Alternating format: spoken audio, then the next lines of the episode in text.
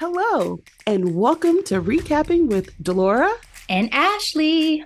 Please follow us on Instagram, Facebook, and Twitter at Recapping Podcast. Also, rate, review, and subscribe to our show on your favorite podcast platform. We're on all the things. We want to hear your thoughts on the movies and shows we review. Leave us a comment on Apple Podcasts or our YouTube channel, and we will read them during the show.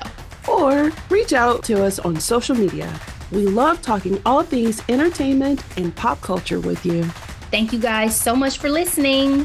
Thank you. Delora, how are you today? I'm doing all right. You know, this is a hard topic for me sometimes. I think for me, it is joy and sorrow because hmm. we get a chance to celebrate and appreciate the artistry and life and voice of the voice, Whitney Houston, today. Mm-hmm. And if you've been listening to this podcast for a while, y'all know we mess with Whitney Houston.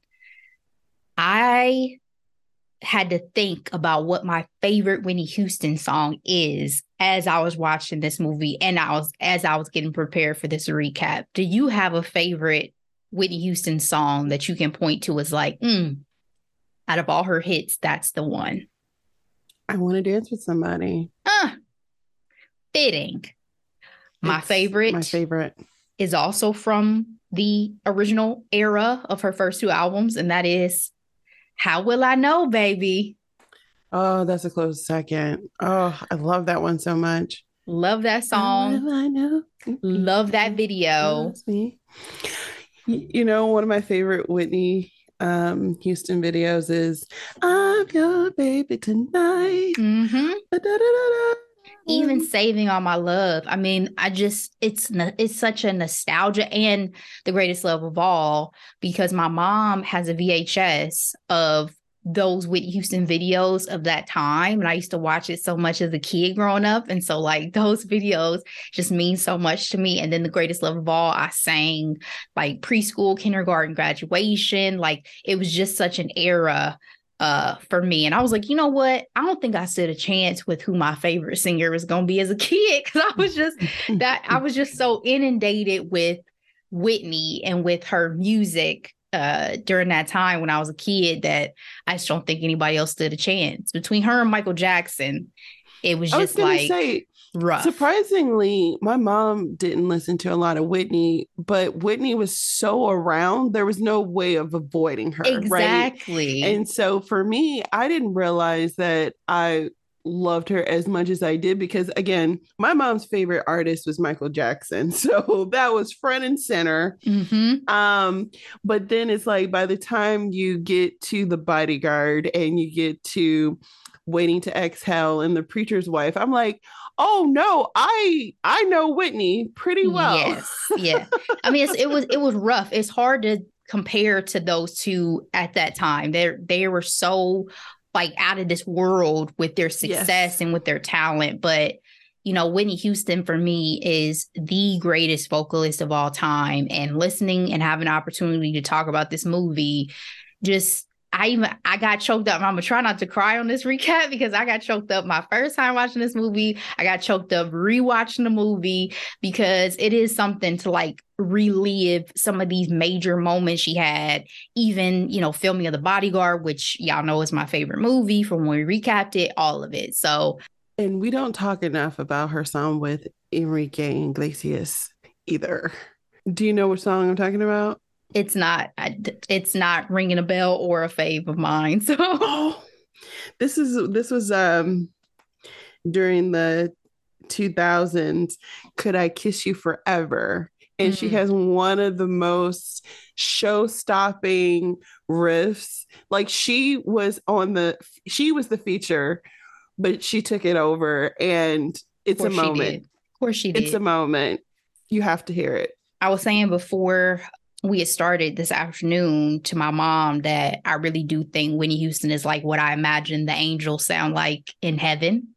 Like she just has that voice to me that is just so like I was like, yeah, God needs you back. He was like, listen, I she's been gone a little bit too long. I need her back. need that voice again because that's how powerful it was to me. So, anyway, let me not get uh, emotional. Our recap for today, guys, is Whitney Houston. I want to dance with somebody. I didn't even realize this was released theatrically on my birthday last year. Oh, your birthday? girl, December 23rd. okay and it has been available for streaming since April 22nd. It is two and a half hour runtime, just about. And Summary is a celebration of the life and music of the one and only Whitney Elizabeth Houston, one of the greatest singers of all time, tracking her journey to musical superstardom. This is directed by Kasi Lemmons cast Naomi Ackie as Whitney, which I just learned today that she had false teeth in to portray yep. Whitney. Because she has a gap in real life. I saw it because I saw her and is it Nafessa? Nafessa? Mm-hmm. Who plays Robin yes. do Elle's uh, you know, usual song challenge, song association. Yeah. And that's when I saw her without it for the first time. I was like, oh wow. And it helps her definitely embody Whitney more, mm-hmm. seeing her in full, right? So as I mentioned, Nafessa Williams plays Robin Crawford. Stanley Tucci, who we love, is Clive Davis. Mm-hmm. Tamara Tunie is Cissy Houston. Ashton Sanders is Bobby Brown. Clarke Peters is John Houston. Bria Danielle Singleton is Bobbi Kristina. Reviews Rotten Tomatoes, 44% critic score, but 92% audience score. And 67% of Google users gave this film a thumbs up. Laura, what is your grade for I Want to Dance with Somebody? All right. So this one was kind of difficult because it's like one of those biopics with really bad wigs. You know what I mean? It's like, is this on par with the Jackson Five Dreams? Hmm. like with you know what I mean? Like, you know how biopics are, like they're either what's love got to do with it or you know, Jackson Five, the American Dream. Like I I kind of I mean, you had Angela Bassett though. I well, I don't want that. you. I don't want you. I don't want you. She's actually a burp. Range. And don't get me wrong, the American Dream one, it, it's good, but it's not like it's no Ray. Like you know what I mean? And so Bohemian Rhapsody. There's there's a list of the ones levels. that people consider to be yeah top tier. And so and so this grade is because I feel like we still haven't gotten that level for Whitney, like in terms of biopics, in in terms of like Ray. and it, it, it gets a, it gets a C for me. Like I needed a little bit more meat and potatoes. It's a lot of singing. It's like, is this a concert film? You know? Yes. Because uh, it kind of felt like it. yes, it was so and obviously that those parts were fantastic right? But it was also interesting because it's like because we grew up with her i'm like i remember these moments. Exactly. i remember these moments. And again whitney is always a hard topic for me because it's just so heartbreaking. But that's why we focus on her life right? What she brought to this world in her time with us. So what about you it's a B plus for me. It's a B plus because I, as I mentioned when I mentioned this as a hidden gem, I really do think that Naomi captured this essence of Whitney, particularly like this nature that she had to kind of stand up for herself and um, hold her own, particularly in some of those iconic interviews we know her from over the years, and how she kind of always said her piece, still respectfully, but in a very Whitney way. And then also to your point, the music. I mean, that is what I love Whitney Houston for and to get to experience them, even to your point, though I've lived through and seen many of those performances, particularly the national anthem, multiple, multiple, multiple times. That for me at first was the biggest reason why I didn't really gravitate or want to watch this movie because I thought no one's going to be able to do this justice, right? I've seen the real Whitney. How can anyone else compare?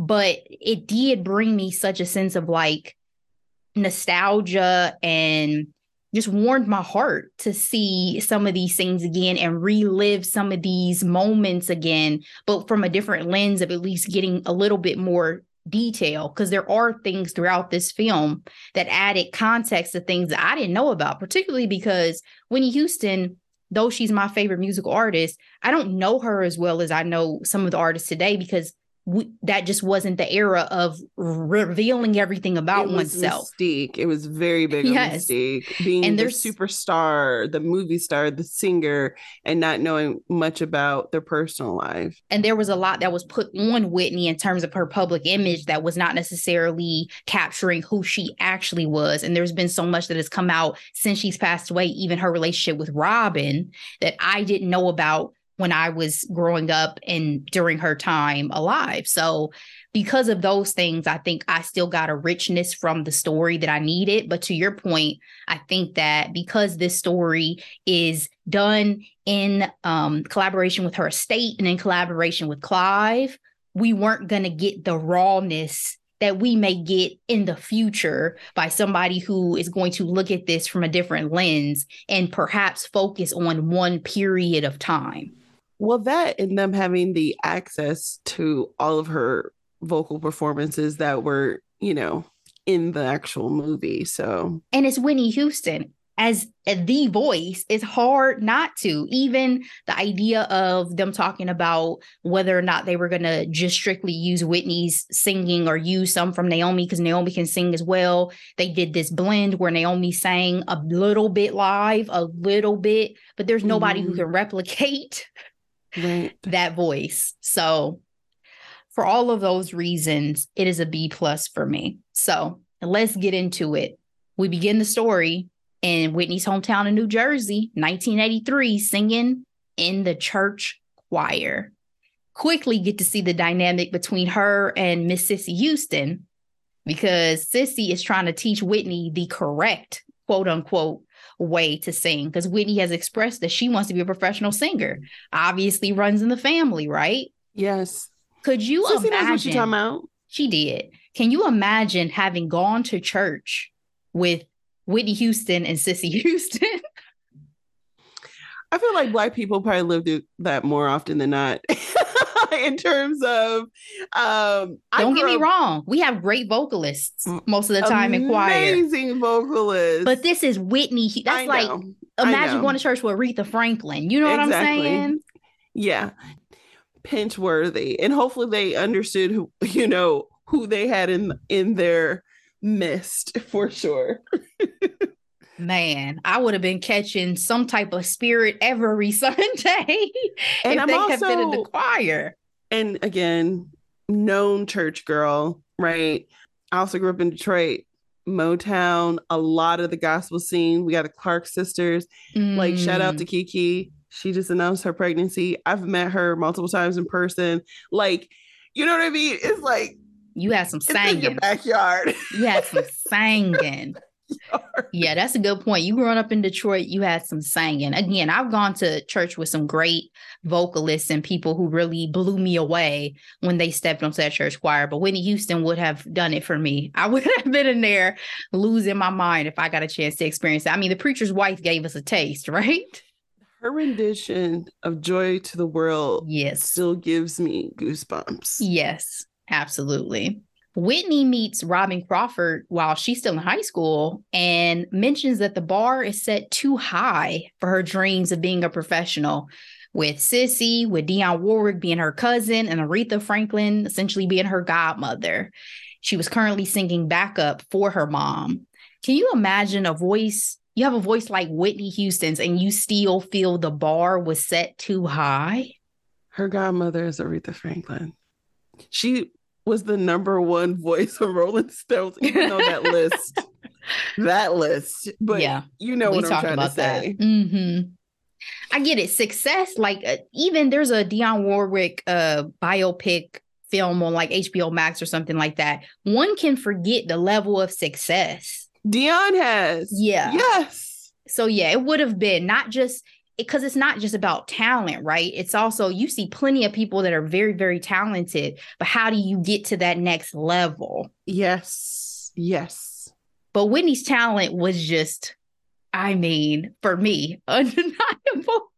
but I get it. I do feel like she brought in the era of the pretty singer in some ways, right? Because, you know, sp- specifically talking about the Black community, Black music, if you could sing, you could sing, and it didn't matter what size you were, as long as you could blow. But then, like, we were entering the 80s and things became more visual, you know, you have MTV and you have this model esque woman who can blow. And then in my mind, chronologically, you got okay, so then there's Whitney, then there's Mariah, then there's Aaliyah and Beyonce. Like, you know what I mean? Janet. Aaliyah, not necessarily the voice or Janet, but still, you understand what I'm trying to say. Yes. You feel like she helped usher in an era of being more image conscious. Um, yes. I mean, one could say you still had, you know, people like Diana Ross. Yes. Took the words right out of my mouth. Tina Turner. You still had beautiful. I think that one of the things about Whitney, though, as we see in this film, and as we I've even heard talk about subsequently, was she was one of the first people that I feel like her image was crafted for her. It was not necessarily mm, what who she her. felt like she really was yeah. and the way she necessarily would have chosen to be portrayed. Like I read that John Houston, her dad, wanted her to be Barbie, like Black Barbie, essentially, mm, even mm. though that's not necessarily who she really, really was, right? Right. And so that for sure followed a lot of like, in my opinion, women who went into pop uh yes. thereafter. So I can definitely see it from from that perspective. And Mariah had her whole journey with her marriage and all but like, that. Like singer singers, I would put Whitney, Mariah, and then like Beyonce. Cause like, yes, we can talk about Diana and Tina and Aaliyah and Janet, but they're not vocalists. They're not vocalists. They're not vocalists. I am really happy that in this film they didn't exclude or shy away from that relationship between Whitney and Robin because again that had been something to me that had been contentious within her estate and her family over the years of not wanting to be honest about the fact that that was not just some friendship that it was also a romantic relationship at a point in time. And it's part of Whitney's story that I was unaware of, even as a big fan for a very, very long time. So I appreciated that they let that story unfold and didn't try to hide it. Clive's words after seeing Whitney sing for the first time were I think I might have just heard the greatest voice of her generation mm-hmm. when she sang, I believe the children are our future. What'd you think about Cissy stepping aside to give Whitney that shine once she realized Clive was going to be in the audience? You know, I know they portrayed her as a strict mother, but I feel like she's kind of a representation of the type of woman of her era. Like mm-hmm. a, a lot of black mamas didn't play. Period, point blank, right?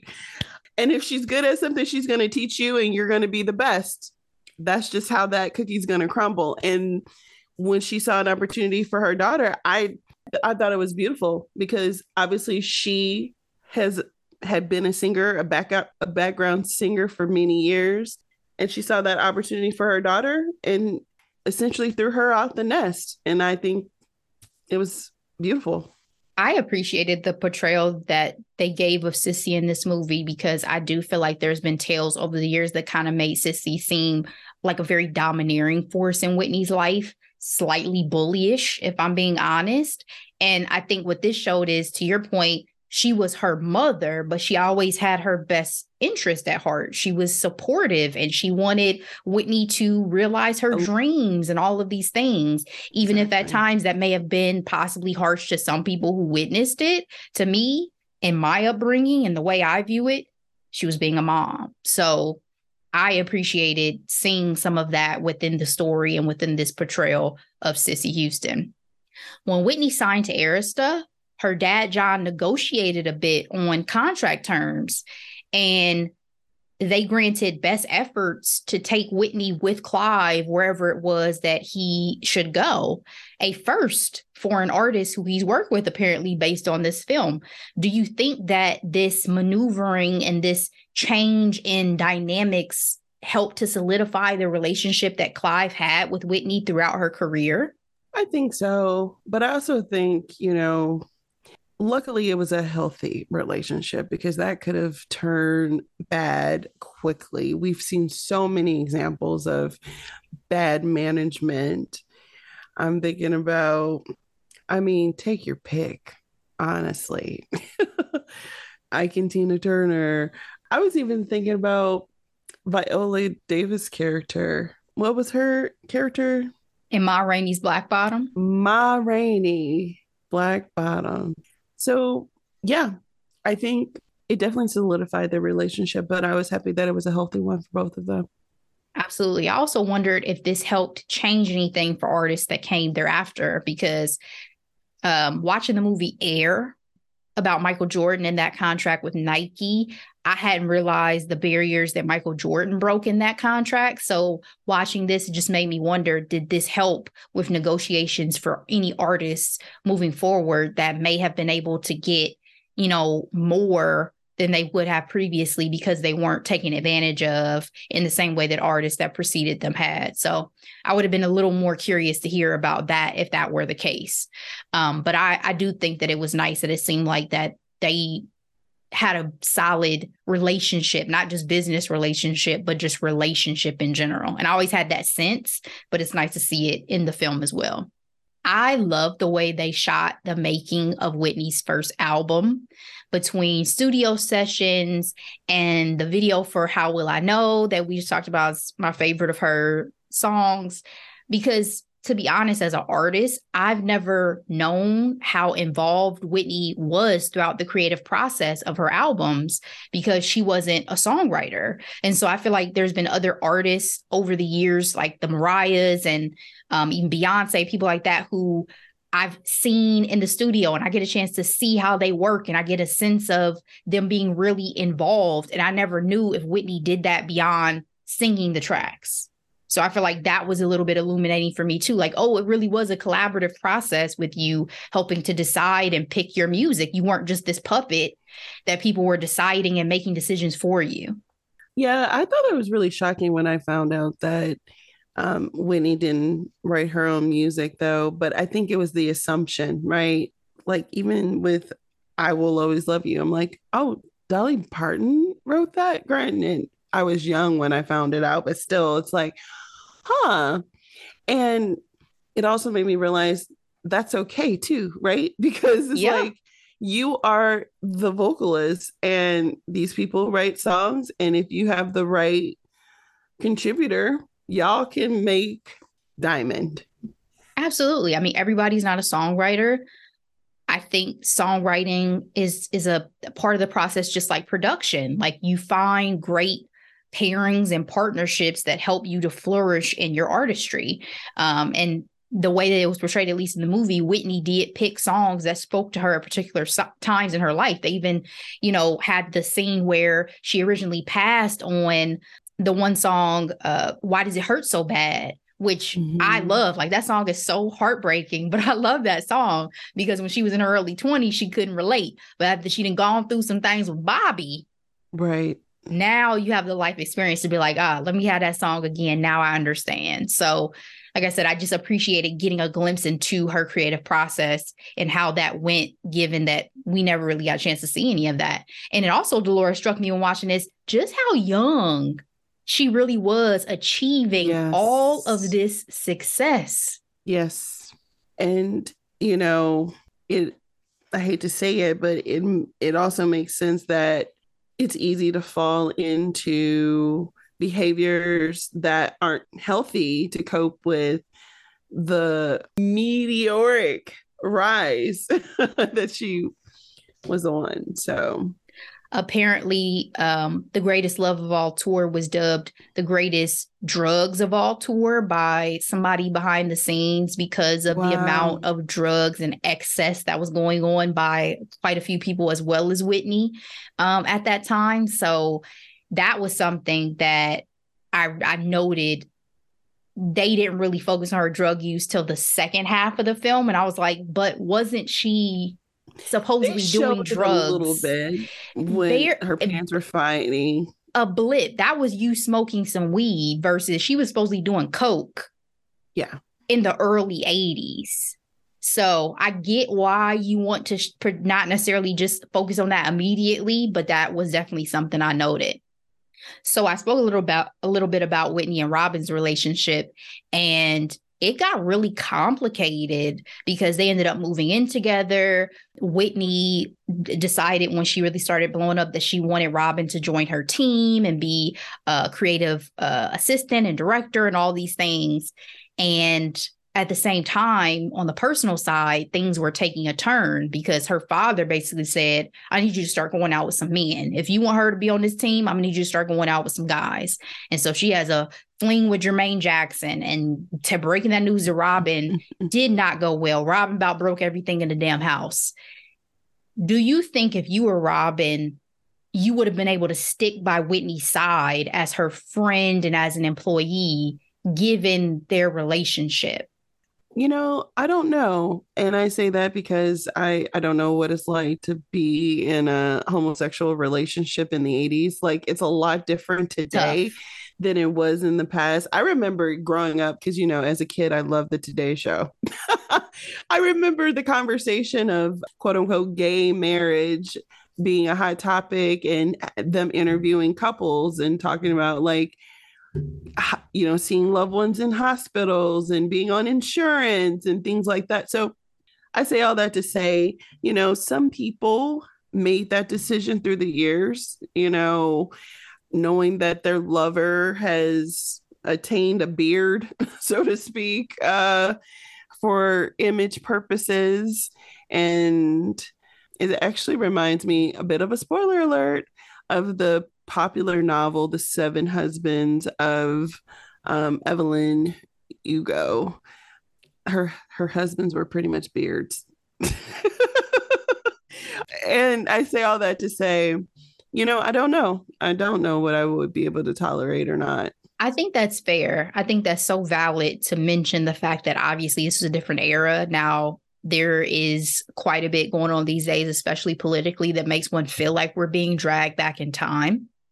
Mm-hmm. So it's not that there aren't issues and threats still that exist today, but for sure at that time, one could have a different understanding of what it must be like to be in love with someone, want to be with them, but understand that society and the circumstances prohibits you from being with them. So, how can I still have them in my life?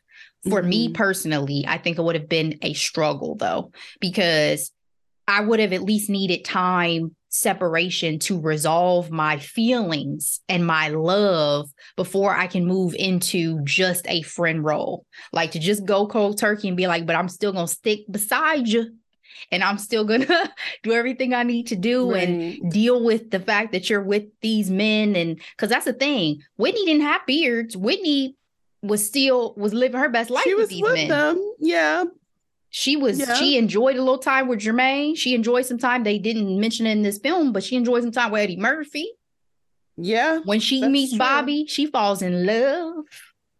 So I think for me, I think it would have been tough, but I can understand for sure the circumstances being what they were, that Robin was most likely trying to make the best of it. And I'm sure she did. I mean, had this unconditional love for somebody who was a great friend to you. So right.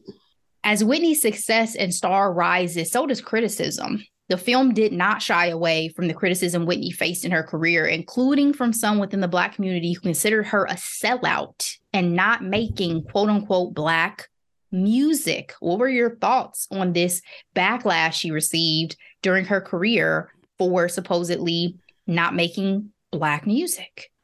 Yeah, I, you know, it's crazy because we know her catalog now, but I was not aware of how much of a pushback she she got. And you know now that we know that Clive is behind everything and created her persona and everything like that it's like well if you got a white man making your image you might not um you might miss uh, out on what your community may appreciate or you know gravitate towards.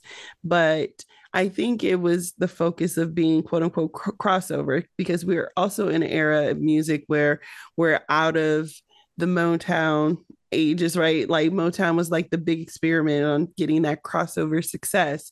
And you know there have been some you know m- again mega superstars and Diana Ross and Tina Turner, but this is the next generation. And so who's that? Who is who's that the voice, right? And Whitney was molded to be that. I I do think a lot of her career, especially towards the end, she did a lot of like, I'm down, I'm down. Look, I promise. Which she was, obviously, but I think one of the reasons why it may have impacted her more too is because she was probably like, if I had more of a say, things may be a little bit different. Not to say that I didn't think she still the the answer she gave, especially during the one interview, radio interview they highlighted, where she said, "I don't know what white music is. I don't know what black music is. I make music, right? Yeah, I sing. I'm real. a singer."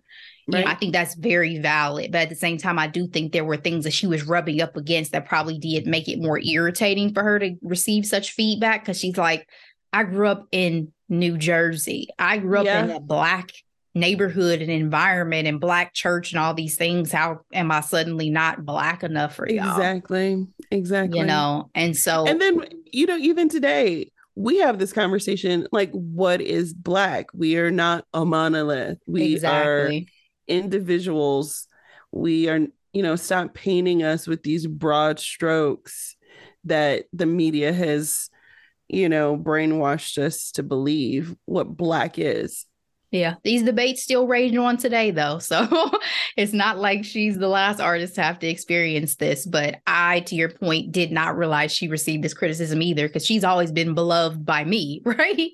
So had no idea it was illuminating, but I thought she handled it very authentically um, when it came up in the film. One of the aspects of the movie I did not care for, and I'm so sorry to this man, but the casting of Bobby Brown he and Whitney infamously met at the 1989 Soul Train Awards, where Whitney received boos from the audience. Again, going back to the criticism she was receiving. I think the reason why mm-hmm. this portrayal Bobby did not sit well with me is because I loved Woody McClain, who has previously portrayed Bobby in the New Edition story, in the Bobby Brown story. And I just felt like there was a charisma that he had that I just did not necessarily see in this particular portrayal.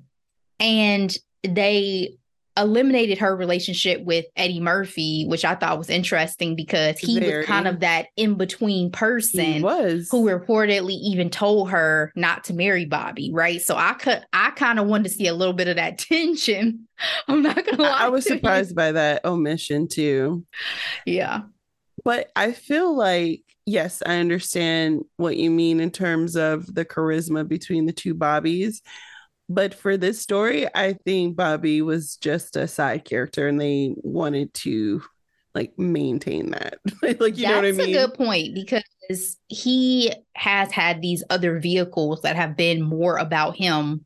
And so you don't want him to necessarily overshadow the story of her but I don't Whitney Bobby's never overshadowed Whitney for me. So, you know, I don't think having someone who matched a little bit more of his energy, at least on that Soul Train Awards performance, I think that set it off wrong for me. Maybe if I had seen him just in his seat first, it would have been like, okay, let me yeah. adapt to this. But when you put him on stage, you need to bring out Bobby, or I don't know what we're doing here. like that's probably just wasn't the best intro for me.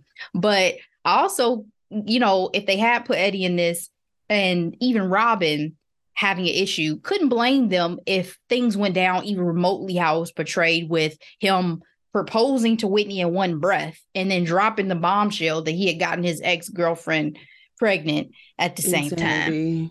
Insanity. Now there there's speculation about how that really went down. Supposedly it actually happened via a phone call and there was some backstage altercation and all this and that. But it's like, mm, red flag on the play. You know what I'm saying? Like Let's have a conversation. Let's discuss this, Whitney. Let's I never, I never like Bobby with Whitney. Never. So yeah, there's that. The scene of Whitney Houston singing the national anthem at the Super Bowl was one of these scenes I cried on both watches. I have rewatched this actual performance so many times, and it always gives me chills. It is legendary. Did this or any particular point make you more emotional or nostalgic when you caught when you caught it in the movie? so for this particular movie i i wasn't necessarily emotional in in terms of like any particular spot i think if anything i was kind of just somber throughout the whole thing especially when we get towards the you know the latter part of her life and so if anything when it came to her performances i was just happy because i'm like oh they're using her recordings like that was a relief you know what i mean and i'm like of course it's going to be legendary.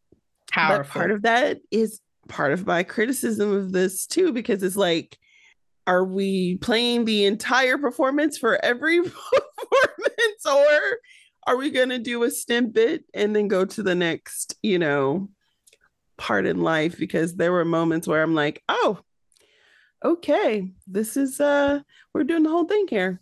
Well, I think it's tough too because we know Whitney so well. Like one of the things I loved about Selena when I and I still love that movie to this day True. is yeah. that we had so much of that because I didn't know who Selena was prior.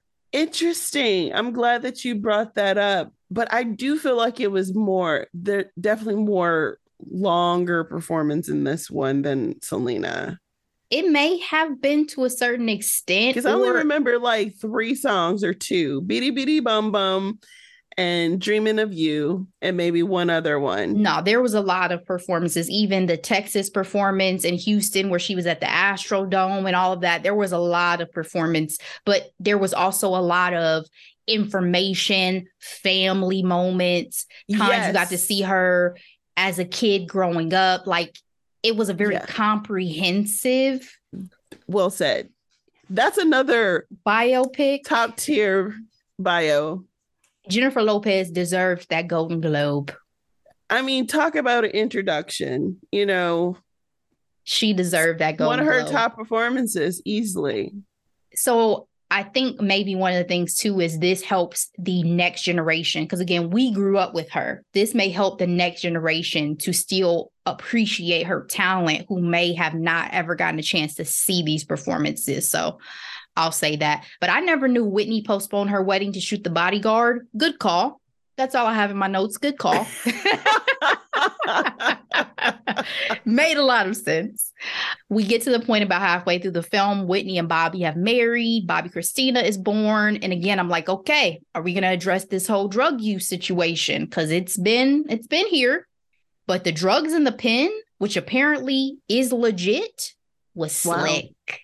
That was fascinating slick. Apparently, since she's passed, there have been people who have come out and said, Yep, I was her dealer, and yep, this is how we did it. So, one of the biggest revelations, though, in this film is the complicated relationship between Whitney and her father.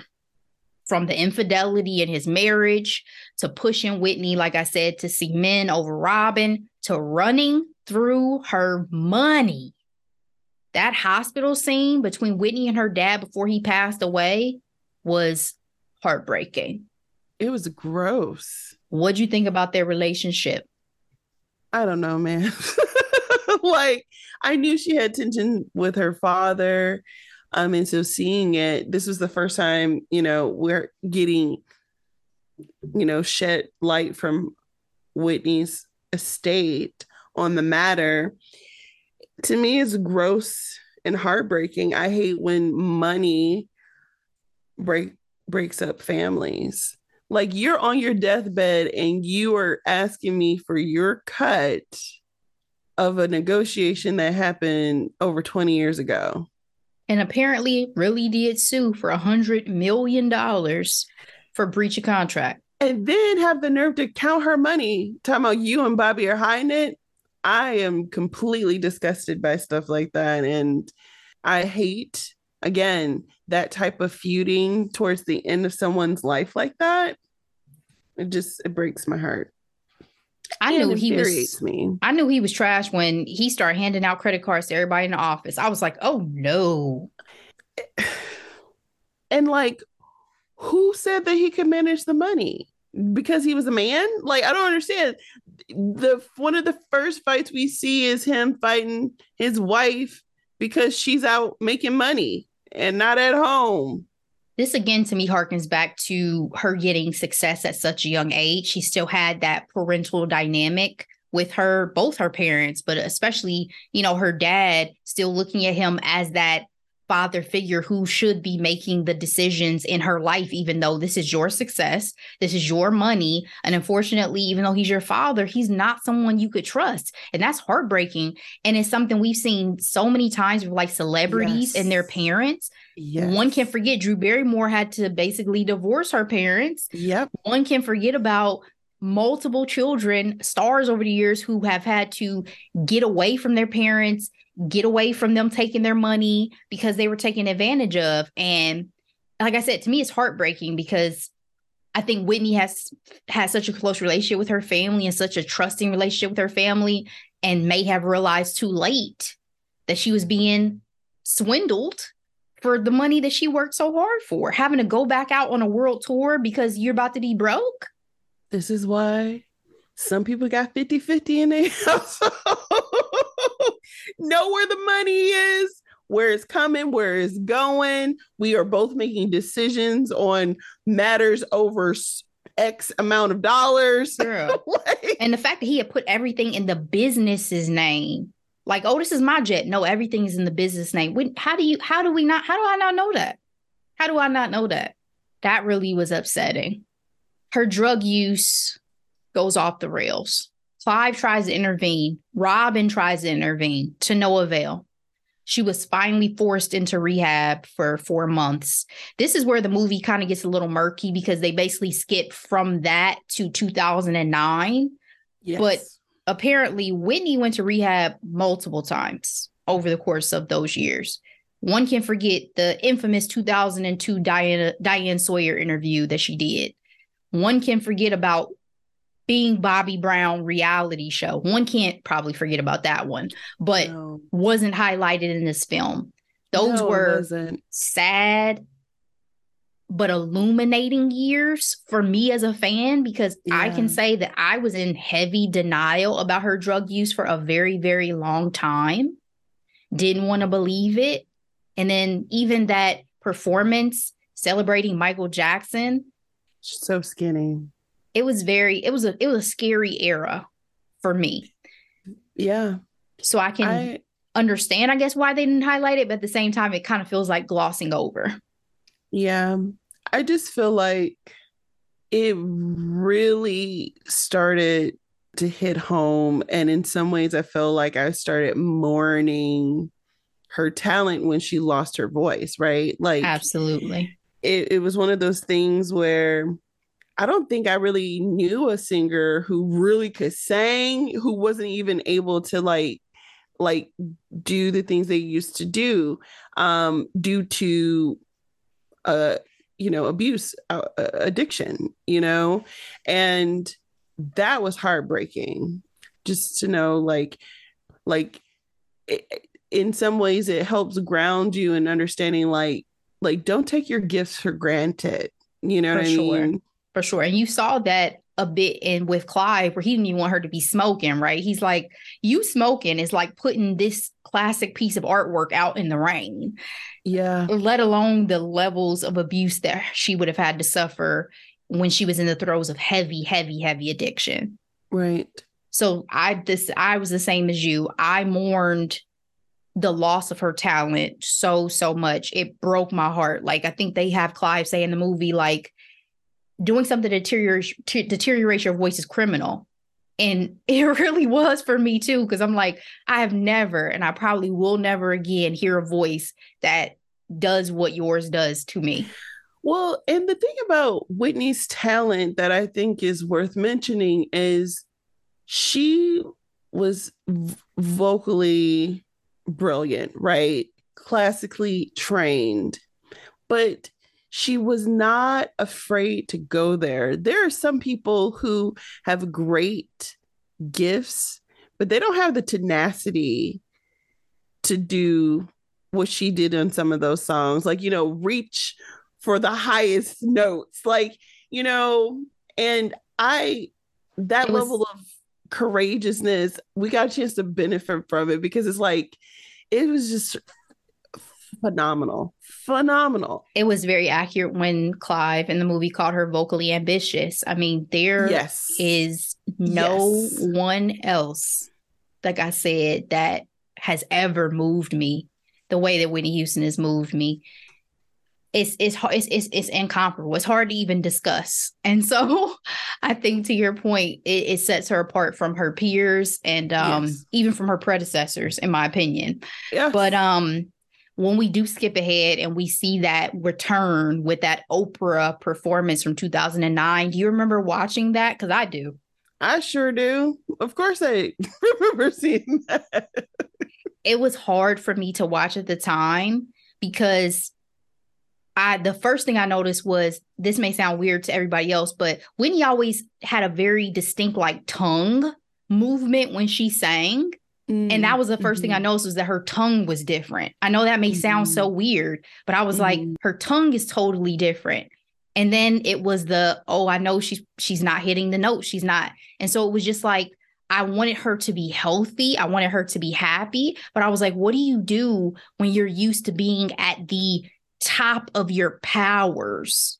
And people still have that expectation of you, and you want to deliver, and you can't.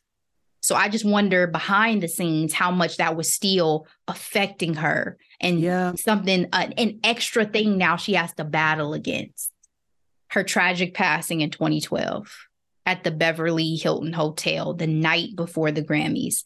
I did not expect them to hold on that for as long as they did. What do you mean hold on it? Like the buildup of the day? The buildup of the day of us seeing the arrival of her having the scene at the bar with a fan, of the conversation with Bobbi Kristina, of the drug interaction, of all of that. Like I expected it to be a blip. I didn't expect to kind of live in it a little bit.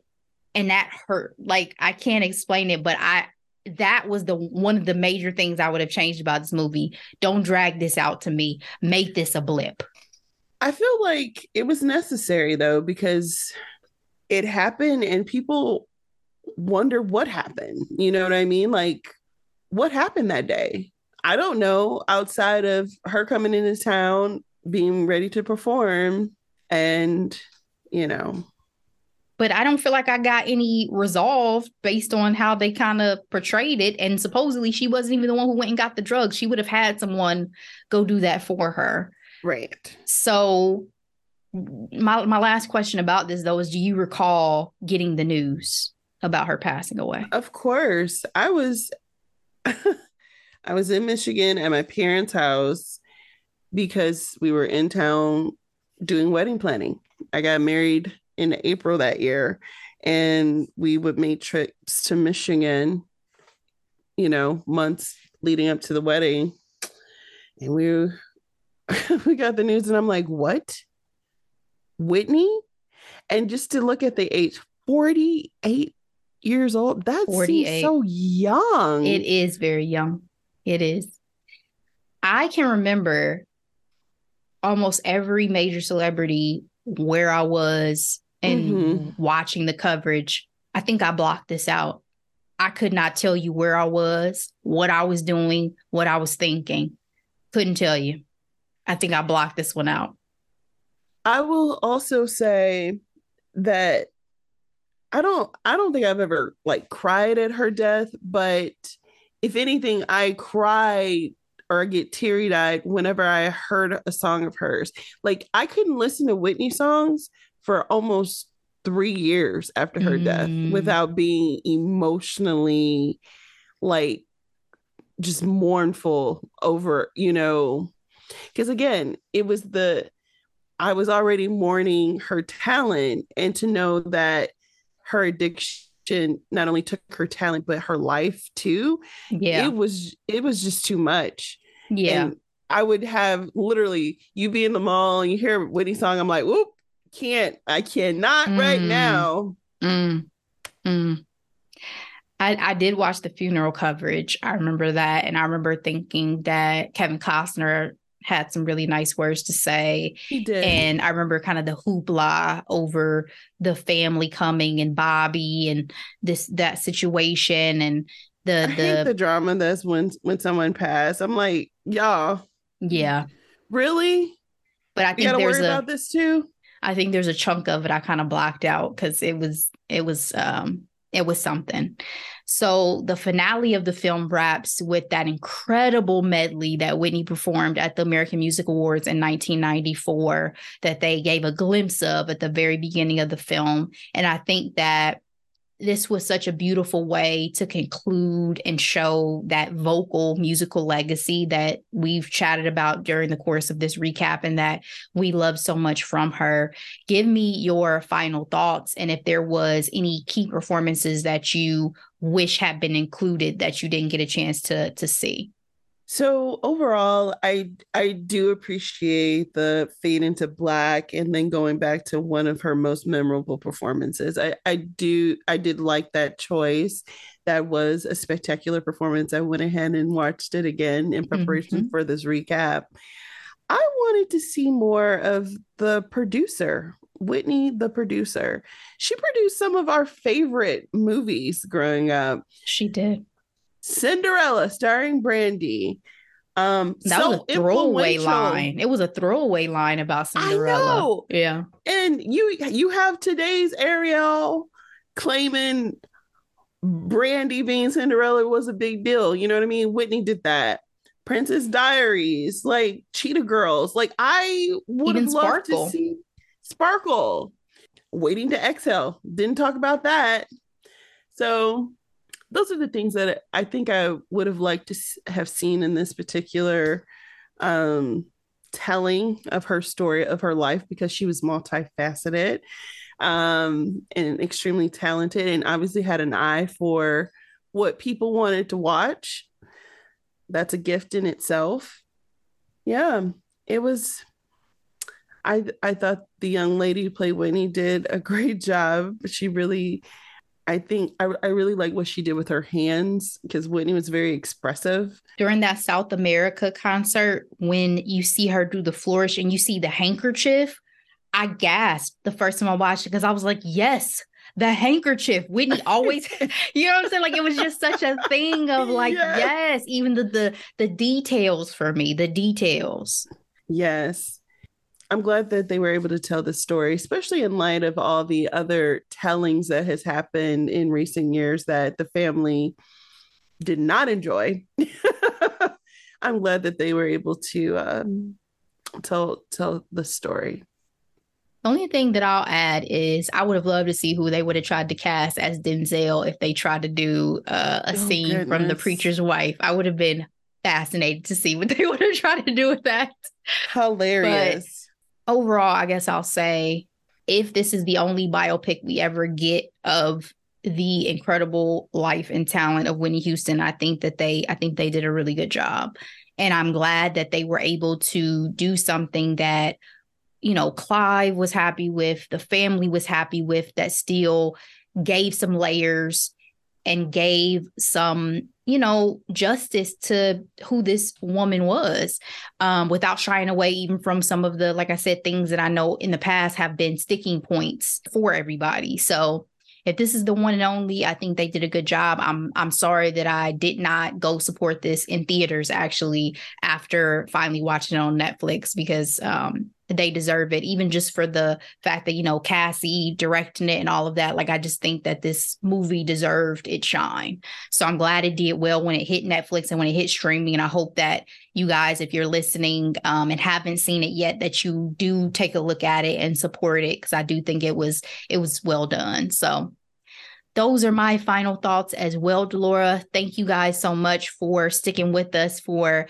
this recap of one of our faves and the one and only Whitney Elizabeth Houston. So, Delora, what you got for hidden gems? All right, Ashley. Well, My hidden gem this week isn't necessarily specific to like just one interview. It's every cast interview from the cast of Queen Charlotte on Netflix. every single interview. Every single one, because right now I am so obsessed with these young people. I don't know what to do. And the chemistry between Corey and India is unreal to the point where it's like, am I shipping them for real life? Like, I know they say he has a girlfriend, but let me tell you, chemistry. I have, I, and my favorite vehicle to watch a lot of these interviews is definitely YouTube. So YouTube had so it's one thing to do like the talks cir- uh, talk show circuit where you of course you see Kelly Clarkson and Jimmy Fallon and Kimmel and and um, Steve Colbert and all that. But it's something about these online interviews through a lot of these magazines like Teen Vogue, Netflix themselves. Well, I, I would say BuzzFeed, but we know how that's going. they are so much fun and they have them doing ridiculous things like having Corey put on lipstick without mirror a mirror and um, them trying out teas. I I love this cast so much because the show is phenomenal. And will we recap it? Of course we will. You know we will. um highly, highly recommend. Just simply put Queen Charlotte and just have a, go down the rabbit hole like I've been doing since this show been out like for two weeks. I so appreciate disappointed. I so appreciate the stars and and people who are promoting are such good sports about all the shenanigans that they have to do during press tours. Yes. I'm like, there are some days you have to be like, I don't feel like doing this shit today, and you still got to pull it out, and you have to be charming and nice and all of that, and and go along with some of these shticks that you probably don't feel like it. I think that's kudos to y'all. Okay, appreciate y'all for that consummate okay. entertainers. Con absolutely. Again, and don't forget the UK versions of our popular um, magazines too. So like like Teen Vogue UK. There was another one that was UK that I thought was just such a fun interview. Again, and can we talk about these covers? Like they are on the cover of Vogue Netherlands. I'm like, they look gorgeous. And again, chemistry. All right, Ashley. What's your hidden gem this week? So, my hidden gem is about another giant in the music industry, uh, Tupac Shakur. This five episode series on Hulu called Dear Mama, directed by Allen Hughes, examines the relationship between Tupac and his mother, Afeni Shakur. I really just wrote down this is so, so, so, so good. I started it. I've rewatched some episodes a couple of times. I still have, I think, the last two to watch, but this is like, I need to absorb this content and this information, right? It's not one that you just put on and you're distracted in the background. There's so much information. It's so wonderful to me to see this spotlight on Afeni and see the amazing influence that she had on her son's life in a way that I don't feel like a lot of mothers have gotten credited for when it comes to big you know celebrities and and figures and in history i had read that book um that highlighted the mothers of malcolm x martin yes, luther king and I james baldwin that. and i mm-hmm. thought that was mm-hmm. so beautiful because i think about how often i hear about people's fathers and the impact of people's fathers sometimes on these figures, but not necessarily their mothers. And Tupac was Afeni's son. Okay. And so I just feel like this series does such a great job of helping to understand how she also shaped history with her influence and her impact with the Black Panthers. And again, on her influence on him, because without her, there is no Tupac. And even again, as much as I've heard and seen about Tupac over the years, still so much information and knowledge that I'm gaining from this with first person interviews from his friends, from his aunt, from uh, people that were just around and involved during those times.